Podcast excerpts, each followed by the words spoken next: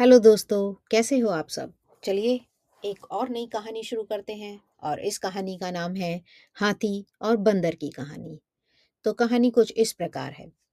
एक जंगल में एक हाथी और बंदर रहा करते थे। हाथी का शरीर तो आपको पता ही है कि कितना बड़ा होता है, और बंदर उसके मुकाबले थोड़ा छोटे आकार का होता है। जो हाथी का शरीर है, वो बहुत विशाल दिखता है, और वह अपने बल से बड़े बड़े पेड़ों को उखाड़ फेंकता है। अपने पैरों के नीचे छोटे पौधे, झाड़ियों को रोन डालता है। वहीं दूसरी ओर बंदर तेज गति वाला होता है, फुर्तीला होता है।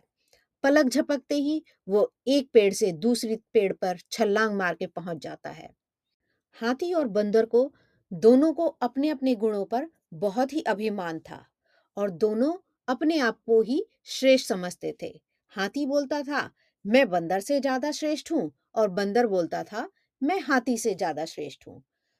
हमेशा दोनों की इस बात पर बहस होती रहा करती थी, जो कई बार झगड़े के रूप ले लेती थी। लेकिन उसका परिणाम नहीं निकलता था कि कौन ज़्यादा श्रेष्ठ है। जंगल में रहने वाला एक उल्लू अक्सर दोनों की यह लड़ाइयाँ देखा करता था। वह उनकी बहसबाजी और लड़ाई से काफ़ी तंग आ चुका था। वह दोनों को समझाता, पर दोनों की कुछ समझ में नहीं आता था। एक दिन उल्लू दोनों से बोला, तुम दोनों की बहस मैं कितने दिनों से देख रहा हूँ। आज फैसला हो ही जाए कि तुम दोनों में कौन अधिक शक्तिशाली है तो मैं एक प्रतियोगिता करता हूँ। तुम दोनों में से जो भी जीतेगा वही श्रेष्ठ होगा। क्या बोलते हो? क्या प्रतियोगिता के लिए तुम दोनों तैयार हो? हाथी और बंदर दोनों मान गए और दोनों ने उल्लू से पूछा कि प्रतियोगिता क्या होगी। उल्लू बोला, इस जंगल के दूसरी पार एक दूसरा जंगल है। वहाँ एक बहुत ही पुराना पेड़ है, जिस पर एक स्वर्ण फल लगा हुआ है मतलब सोने का फल टंगा हुआ है। तुम दोनों में से जो भी उस फल को लेकर आएगा, वही विजेता होगा। और वही सर्वश्रेष्ठ होगा। हाथी और बंदर दोनों इस प्रतियोगिता के लिए मान गए।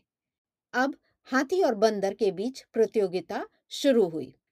बंदर फुर्ती से एक पेड़ से दूसरी पेड़ की ओर छलांग लगा लगाकर आगे बढ़ने लगा। वहीं हाथी अपनी सूंड से रास्ते में आने वाले पेड़ों को उखाड़ता और रौनता हुआ आगे बढ़ने लगा। कुछ ही देर में उन दोनों ने जंगल पार कर लिया। अब उनके सामने एक बड़ी सी नदी थी, जिसे पार कर ही दूसरी तरफ़ वह पहुँच सकते थे। बंदर जल्दी से नदी में कूद गया, मगर पानी के तेज बहाव से वह बहने लग गया और उससे नदी पार नहीं हो पा रही थी। उसे बहता हुआ देख हाथी ने अपनी सूंड से उसे पकड़कर नदी में से बाहर निकाला। बंदर हाथी का यह रूप देखकर चकित रह गया, क्योंकि वह तो उससे के साथ प्रतियोगिता कर रहा था और हाथी ने उसकी उस टाइम मदद करी। क्योंकि उसे आशा नहीं थी कि वह उसकी किसी भी प्रकार से सहायता करेगा। बंदर ने हाथी का बहुत ही दिल से धन्यवाद किया कि, भाई, तुमने मेरी जान बचा ली, वरना मैं नदी में बहकर पता नहीं कहाँ चला जाता। बंदर ने कहा, अब यहाँ से आगे तो मैं नहीं जा पाऊँगा, तुम ही आगे चले जाओ। हाथी ने उत्तर दिया, तुम मेरी पीठ पर बैठ जाओ इस तरह हम दोनों नदी को पार कर लेंगे। बंदर हाथी की पीठ पर बैठ गया। हाथी ने बड़े आराम से नदी पार कर ली। नदी पार कर दोनों दूसरे जंगल में पहुँच गए। वहाँ वे खोजते हुए एक पुराने पेड़ तक पहुँचे, जहाँ वह स्वर्ण फल टंगा हुआ था। हाथी ने अपनी सूंड से उस पेड़ के तने को हिलाया और उसे उखाड़ने का प्रयास किया। पर वह पेड़ का तना इतना मज़बूत था कि हाथी से उखाड़ा नहीं गया और वह जो स्वर्ण फल था, वह भी टूटकर नीचे नहीं गिर पाया। अब हाथी निराश हो गया था। अब स्वर्ण फल तोड़ना संभव नहीं था। बंदर बोला, मैं कुछ प्रयास करता हूँ, हाथी भाई। वह उछलकर पेड़ की डाली पर चढ़ गया। उछलते कूदते उस पेड़ के सबसे ऊपर डाली पर पहुँच गया, जहाँ वह स्वर्णफल लटका हुआ था।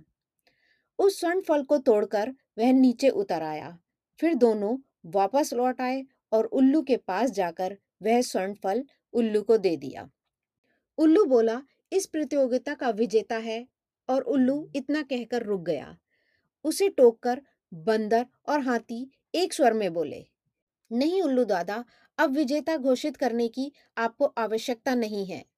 हम दोनों ने इस फल को पाने के लिए एक जैसा ही प्रयास करा है।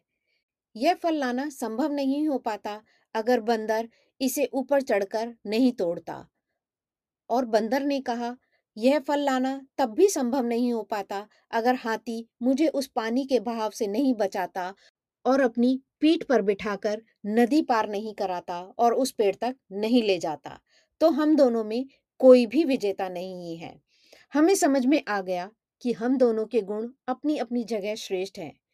हमने फैसला किया है कि अब हम कभी नहीं लड़ेंगे और एक मित्र बनकर रहेंगे।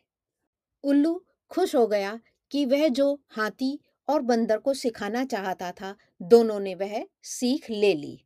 वह बोला, हर प्राणी एक दूसरे से भिन्न होता है। उनके अपने अपने गुण होते हैं और अपनी अपनी कमजोरियाँ भी होती हैं। कोई एक दूसरे से श्रेष्ठ नहीं है। बस इतना है कि वह एक दूसरे से अलग हैं और अपने स्तर पर श्रेष्ठ हैं। हमें एक दूसरे से लड़ना नहीं चाहिए, बल्कि उसका सम्मान कर, उसके साथ मिलजुल कर कार्य करना चाहिए। तो अब हाथी और बंदर दोनों ही बहुत अच्छे मित्र बन गए और दोनों एक दूसरे के साथ अपना समय बिताते। इससे क्या सीख मिलती है दोस्तों? कि एक दूसरे के गुणों का सम्मान मिलजुल कर करना चाहिए। जीवन तभी सुखी बन सकता है। सबके अपने अपने गुण हैं तो इसी प्रकार यह कहानी यहीं समाप्त होती है। फिर मिलते हैं एक नए अध्याय में, एक नई कहानी के साथ।